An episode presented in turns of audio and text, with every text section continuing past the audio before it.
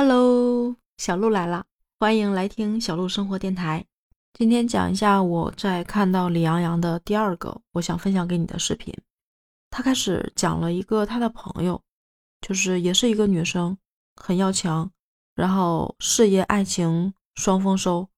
讲到说他们在上学的时候，然后晚上出去蹦迪，但是不影响第二天上课。包括上班以后，不管前一天晚上熬到多晚，第二天早晨都能保证非常好的状态去上班。他的提案也永远是第一名。我就联想到最近我的状态，就是如何平衡我现在工作和我想去做播客的这个状态。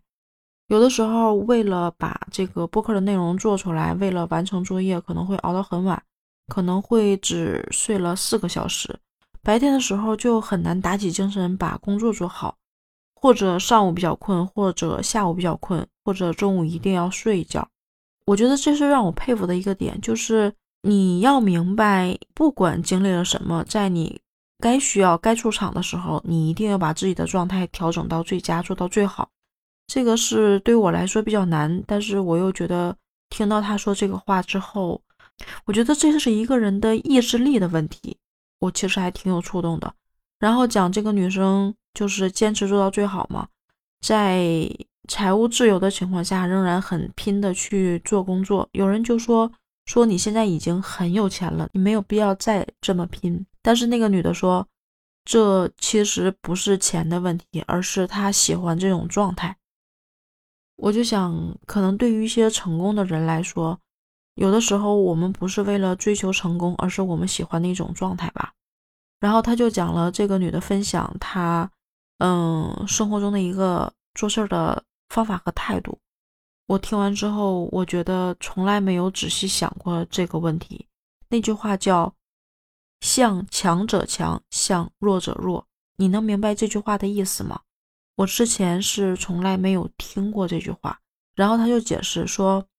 当你跟一个保安接触，保安跟你吵架的时候，你要懂得示弱。你这个时候可以递给他一根烟。比如说，当有员工不满的时候，你这个时候不要强压他，要向他示弱，告诉他你也挺难的。其实大家都很难，员工有员工的难处，领导有领导的难处。